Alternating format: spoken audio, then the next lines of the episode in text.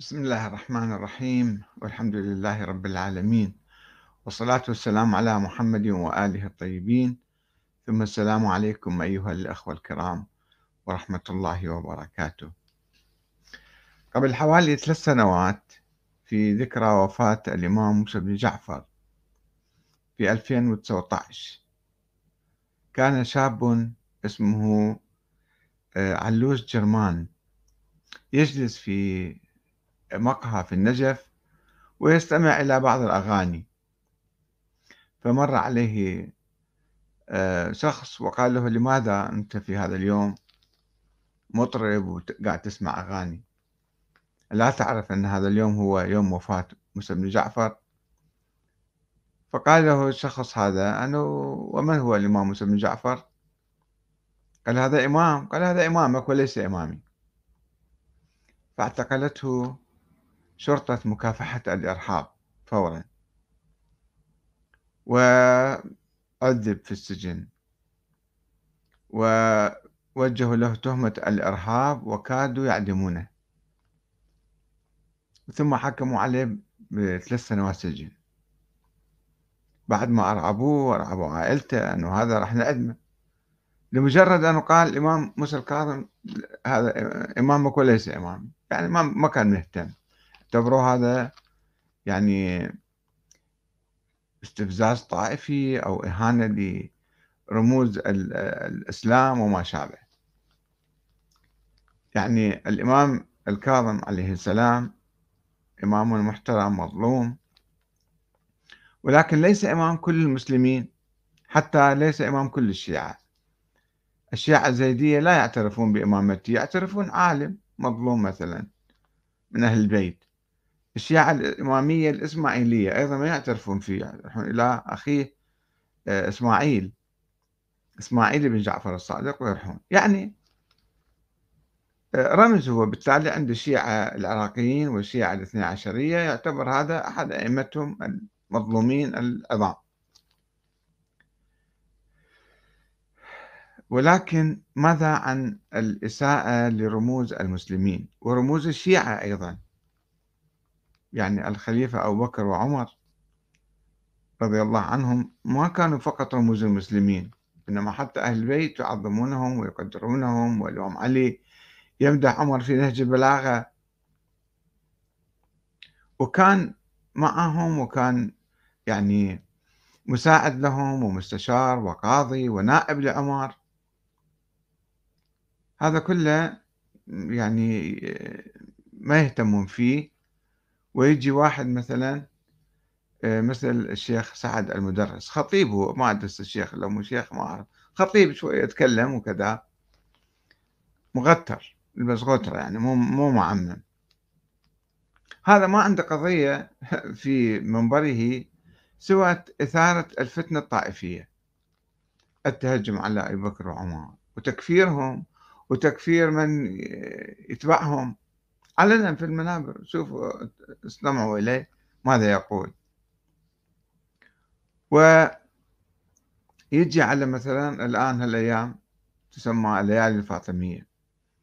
قبل أربع خمسة أيام يوم عشرة بهذا الشهر عنده محاضرة في اليوتيوب موجودة. استمعتها صدفة بالحقيقة. ويتحدث عن كسر الضلع وإسقاط الجنين و أخذ حق فاطمة وهاي القصة الطويلة العريضة المسويها الشيخ سعد المدرس أنا قبل سنتين ثلاثة أيضا عدة مرات تحدثت حوله وطالبت الحكومة وطالبت الشرطة وطالبت المرجعية بهدايته بالكلام معه بالتحقيق معه بمنعه من هذا الأسلوب الخطابي التحريضي. وهو يتكلم لغة شعبية وفي ناس يستمعوا له مساكين يعني ويحرضهم. يعني ما شغله فقط التحريض الطائفي. ما عنده ما عنده قضية ثانية غير, غير قضايا تاريخية وشبهات ويتكلم. هو الحوزة نفسها العلماء والمراجع والمجتهدين يبحثون في الطهارة والنجاسة والصلاة والصوم وكذا وما يبحثون في التاريخ. ما يحققون ما يدرسون ما يتأكدون. يجون على الأشياء الجارية. تبعا لكتاب سليم بن قيس الهلالي اللي طلع بالقرن الرابع الهجري. وفيها القصص هذه. يعني هي كلمة نقلها ابن أبي شيبة في المصنف في القرن الثالث الهجري بعد 200 سنة. واحد ينقل عن واحد عن واحد أنه عمر إجا دخل بيت الزهراء وتكلم معها بأدب واحترام وقال أنا أحب أحب النبي وماكو واحد أحب بعد النبي إلا أنت. وهذا رواية خبر آحاد يسموها. خبر الآحاد حسب قول الشيخ المفيد لا تفيد علما ولا تفيد آه، عملا أخبار الآحاد. لازم عندنا أخبار متواترة الأخبار المتواترة أن الإمام علي وبقية الأئمة كانوا عايشين مع الصحابة الكرام. في ود وسلام والإمام علي مزوج بنته إلى فاطمة إلى إلى عمر عفوا. بنت أم كلثوم زوجها إلى عمر. وجابت من عنده ولدين زيد ورقية. هاي كلها ينسوه. هذا أشياء ثابتة بالتاريخ. ويطلع الشيخ يردد ما آه، هذا قال له هذا الكتاب الموضوع والمفبرك في القرن الرابع الهجري أنه صار هجوم وحرقوا البيت وجابوا نار ودفعها وكسر ضلعها وسقط جنينها. القصة طويلة الإمام علي جالس في البيت ساكت. يا ليش ساكت الإمام علي مو هذا؟ شلون واحد يقبل واحد يصير هجوم على بيته؟ يقعد بالبيت يختل ويطلع مرته تروح تتكلم ويا الناس. لك لا النبي قال له اسكت. كل شيء مركبين له يعني مرهمية عدل. النبي قال له أسكت. ليش النبي كان عنده علم غيب؟ إيش راح يصير بعدين؟ ما عنده علم غيب النبي ولا متحدث عن الموضوع. بس هم يسوون قصص. أن النبي قال له إيه؟ قال له علي أنت أسكت. لما يهجمون على بنتي وقتلوها وضربوها أنت اختل بالبيت أو اشرد من البيت على قول الشيخ المفيد. يقول شرد الإمام علي من البيت. هذا الشيخ المفيد يقول.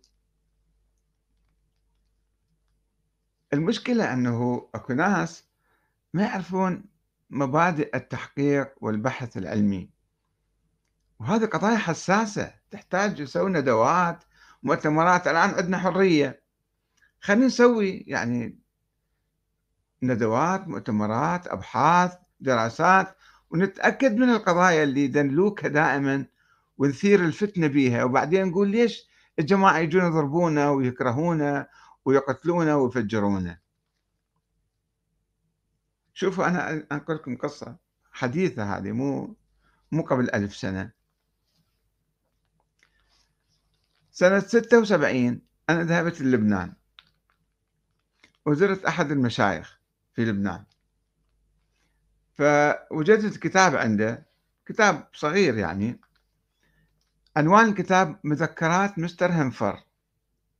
انه هذا واحد ضابط بريطاني اجى سوى الحركة الوهابية وعلم الشيخ محمد بن عبد الوهاب شو يسوي ما يسوي وبالتالي هذا هو أسس المذهب الوهابي. هذا الكتاب هكذا يقول. أنا في نفس الجلسة كنت جالس قرأت الكتاب كله حقيقة لأن شدني الكتاب. كتاب مثير كان 76 قبل حوالي 45 سنة يعني أو أكثر. ف بعدين التفتت أثارني الكتاب يعني. التفتت أنه هذا مستر هنفر منو هذا مستر هنفر ما مكتوب اسمه الكامل. ولا مثلا مطلعين من ملفات آه، وزارة الخارجية أو مثلا المكتبة الوطنية. رقم الكتاب مثلا أو عنوان الكتاب مصدر الكتاب ما في مصدر الكتاب طيب طلعت أنه من مترجم الكتاب؟ ميم حاء جيم مدري شنو. واحد حاط حروف. ما في واحد مترجم. طيب المطبعة. ما في مطبعة. دار نشر. ما في دار نشر. يعني عادة الكتب ملزمة بأن تطبع الكتاب مثلا. الدار الفلانية المطبع بمسؤولية. دائما يعني هذا في تحمل مسؤولية والكاتب معروف مثلا. حتى يعني إذا واحد راد يشتكي أو واحد راد يحكي يعني في مسؤولية بالكتاب وبالتالي تعطي قيمة للكتاب. ففي الحقيقة أنا انتبهت أنه هذا كتاب موضوع ومؤلف يعني. ف اجى ببالي أنا واحد مؤلف الكتاب. وبصراحة أقول لكم اجى ببالي يعني فكرة الكتاب والمواضيع الكتاب والنقاط اللي يركز عليها أنا الكتاب للسيد محمد الشيرازي. أنا كنت جاي من الكويت إلى لبنان ورجعت فرحت قلت له للسيد الله يرحمه قلت له هذا كتاب جديد هواي لطيف. قال لي يا كتاب قلت له هذا كتاب مذكرات مستر هنفر فضحك السيد. ضحك وما قال شيء لا نفى ولا أثبت. وبعد ذلك صارت الثورة بإيران وراها كم سنة فرحنا إلى إلى قوم وأنا أشوف هذا الكتاب مصفط في أحد بيوت السيد الشيرازي. فتأكدت أنه هذا يعني هو السيد الشيرازي كان مؤلف طيب هذا الكتاب أي واحد يقرأه الآن؟ شوفوا الكتاب هذا مشهور. في بعض الناس يأخذوه آه، مصدر هذا الكتاب ومنهم الشيخ سعد المدرس حفظه الله. دائما يقول ها مذكرات مستر هنفر؟ مذك... آه، هنفر قال كذا من هو هنفر؟ شلون عرفته؟ شلون تأكدت مثلا؟ ما يتأكد لأنه مو شغلة التأكد والبحث والتحقيق والتثبت من القصص اللي ينقلها. أنا سامعه يتحدث عن الكتاب هذا مع الأسف الشديد. ويجي طيب هذا كتاب الآن صادر. ومؤلف كتاب موضوع مو كتاب يعني محترم أو معتبر. نفس الشيء أكو كتاب صدر قبل ألف سنة في القرن الرابع الهجري. كتاب سليم بن قيس الهلالي على أساس هذا واحد بدوي جاي من نجد ذيك الأيام. يوم وفاة الرسول دخل وشاف السقيفة وشاف واعتداء على الزهراء وحرق البيت وجايبين نار وجايب كل القصة هاي اللي يروها هذا الكاتب مؤلفها. عن واحد اسمه سليم بن قيس الهلالي. طيب عنده دفتر وكتاب ما ادري كمبيوتر يمكن كان عنده ذيك الأيام. هم أهل المدينة وأهل مكة ما يعرفون يقرون ويكتبون إلا كم واحد كانوا يكتبون يكتبون القرآن بصعوبة كتبوا القرآن. وهذا جايب لي دفتر وقلم وكذا ويروح يجيب مثل الصحفيين الآن وسجل كل شيء. وخاض حروب بعدين جمل وصف صفين والنهروان وبقى إلى سنة ما أدري كذا توفى. وكتابه وين راح؟ من شافه؟ من عرفه؟ ما حد ما عرفه. أعطاه بالواحد. وذاك الواحد لما راح غاب بالقرن الأول بالقرن الثاني بالقرن الثالث بالقرن الرابع اجى هذا الكتاب. طلع خلاص. واحد مطلع الكتاب عن فلان عن فلان عن فلان. ناس كذابين دجالين. كتبوا هذا الكتاب حتى يسووه مثل السيد محمد الشيرازي. مثل كتاب مذكرات مستر هنفر شلون قصة مؤلفة من أولها التقى بالبصرة وعلمه كذا وداه مدري وين. نفس الشيء واحد جاي كاتب رواية سيناريو. عن هاي القصة.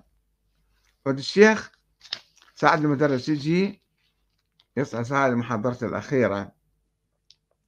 يقول يجون ناس من السنة يرفضون هاي القصة. يجيبون دليل على الرفض. شوف المنطق. منطق العلمي منطق العقلي ما أدري شنو أسميه. هو اللي اللي يدعي ويجيب قصة ويحكي فيها. هو يحتاج يجيب دليل. لو ينفي واللي ينقض يجيب دليل. هذا قاعدة موجودة بالفقه وموجودة بالمحاكم. الدليل على من ادعى. مو مو النافي أو الناقض. ما يحتاج يجيب دليل. أنت اللي قاعد تجيب القصة. وتقول بعدين هذه جت ألقت خطبة.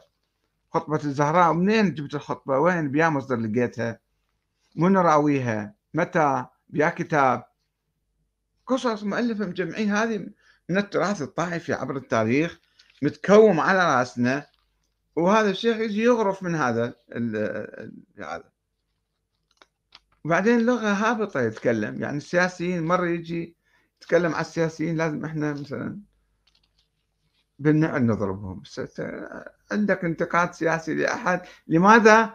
لأنه ذولا سمحوا بأنه في آه، الكتب المدرسية مكتوب أن عمر بن الخطاب هو الحاكم العادل كان.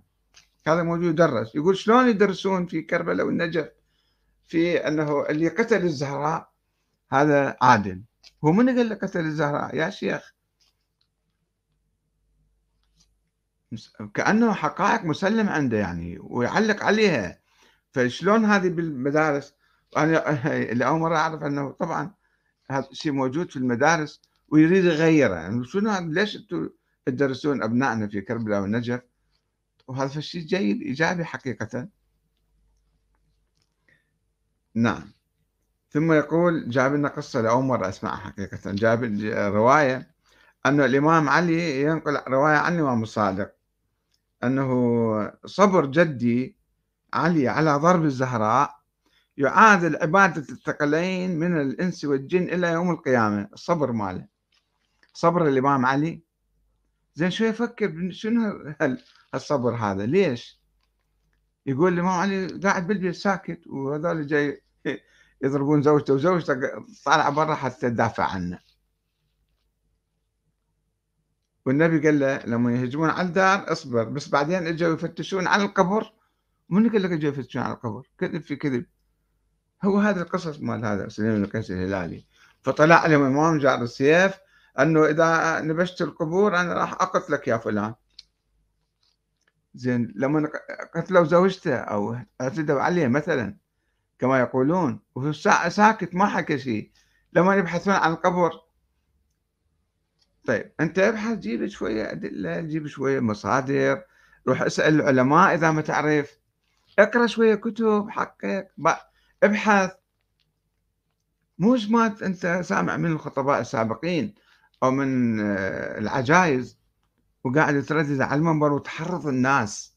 يعني يخلق يخلق حالة طائفية. هسه أنت تقول يا جاب لي قال ما عندي وقت أحكي لكم. بس شنو أسوي؟ أجيب لكم حديث في آه، البخاري الصنم الأكبر. صنمهم الأكبر. تقبل واحد يقول عن عنك عن كتابك عن أحد كتبك عن مشايخك آه، أنت هذا الصنم الأكبر. عن عائشة أنه آه، في في البخاري أنه ماتت فاطمة وهي واجدة على أبي بكر. طيب خلي هاي القصة بس تعال على قصة الكسر الضلع وإسقاط الجنين وبالتالي يعني قتل الزهراء يعني يقول قتلت. قاتل الزهراء هذا آه، شلون يسموه؟ عادل. بعدين يجي يعني عجيب غريب يعني أنه لماذا دفنت سرا؟ كلكم عندكم قبور بس هي ما عندها قبر. ما هي اوسط أن تدفن سرا؟ انتهى الموضوع. أنت شنو شنو الداعي؟ شو تستفيد من هالكلام من هالإثارة الطائفية؟ من هالثقافة هذه. طبعا هي الثقافة مو فقط هو يعني ثقافة منتشرة الآن خطباء شيخ حميد المهاجر وغيره وغيره. ما عندهم شغل وعمل وتجارة غير هالأمور هذه. يثيرون الناس ويبكوهم وتعال. نعم. في الحقيقة يعني هو هو الشيخ شوفوا شوفوا شلون ازدواج المعايير. الشيخ دائما يصير عصبي على الجماعة اللندنية أنه ليش تتهجمون على الشيخ أحمد الوائلي؟ ياسر حبيب جماعته اللي في لندن ينتقدون الشيخ الوائلي؟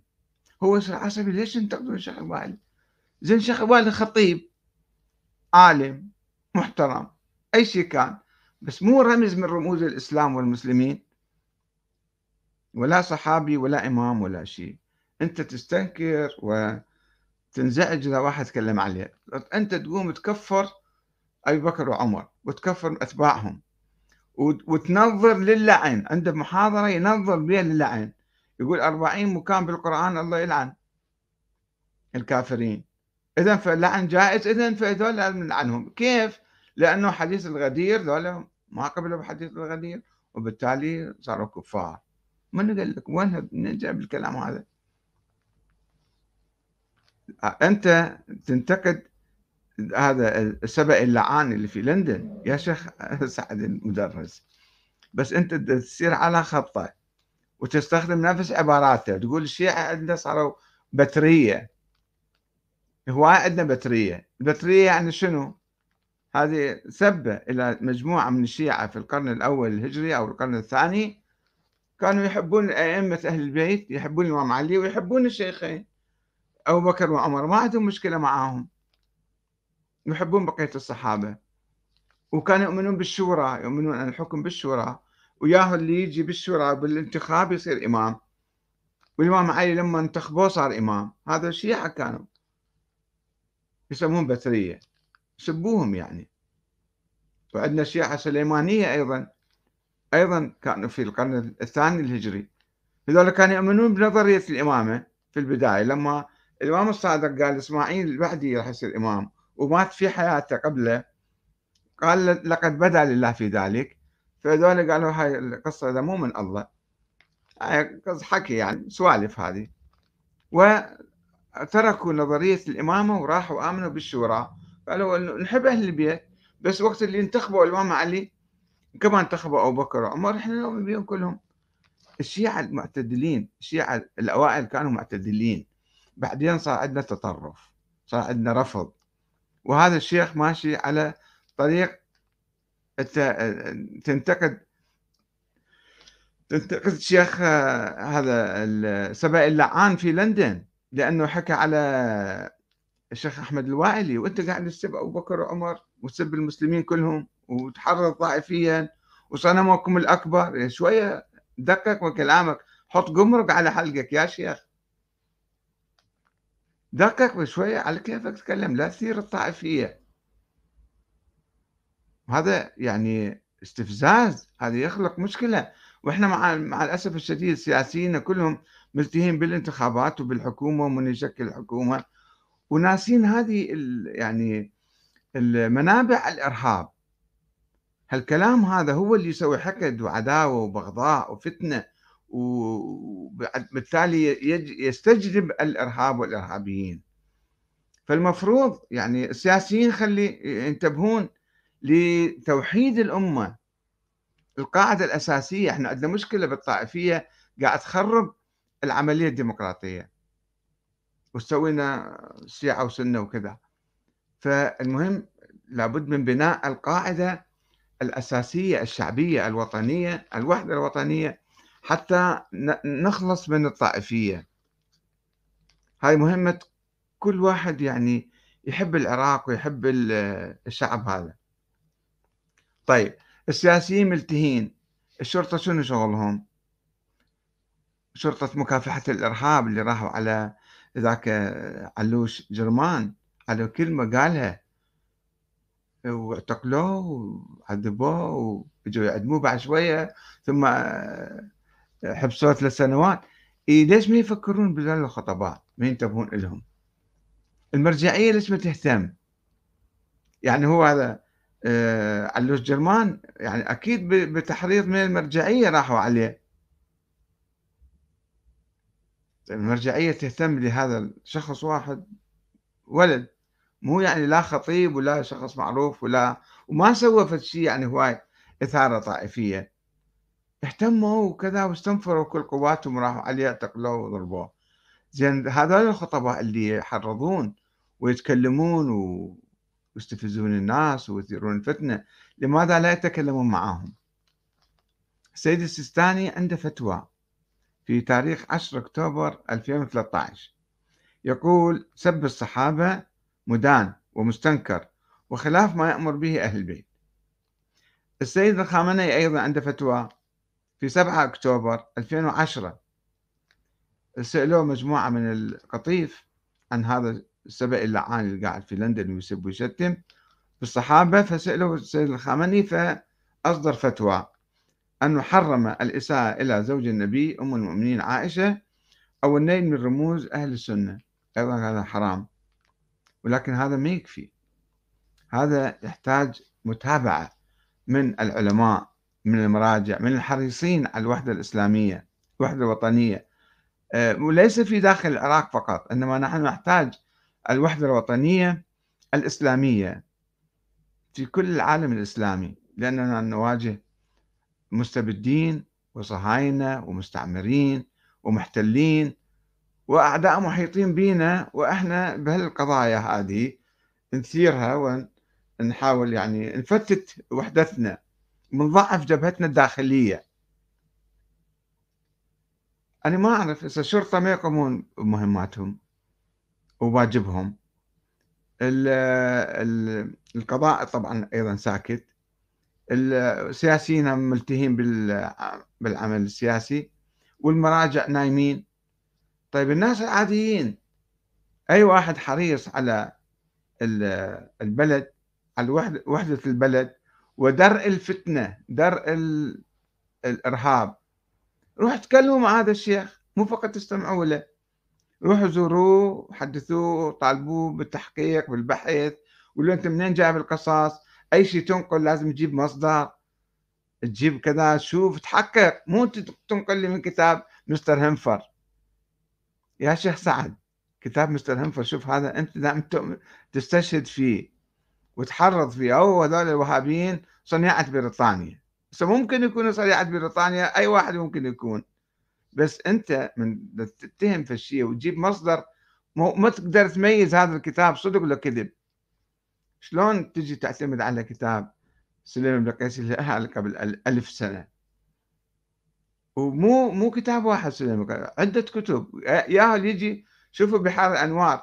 ينقل بعدين يقول هذا في قصص وروايات وأحاديث نسبت إلى كتاب سليم بن قيس الهلالي وما موجودة فيه.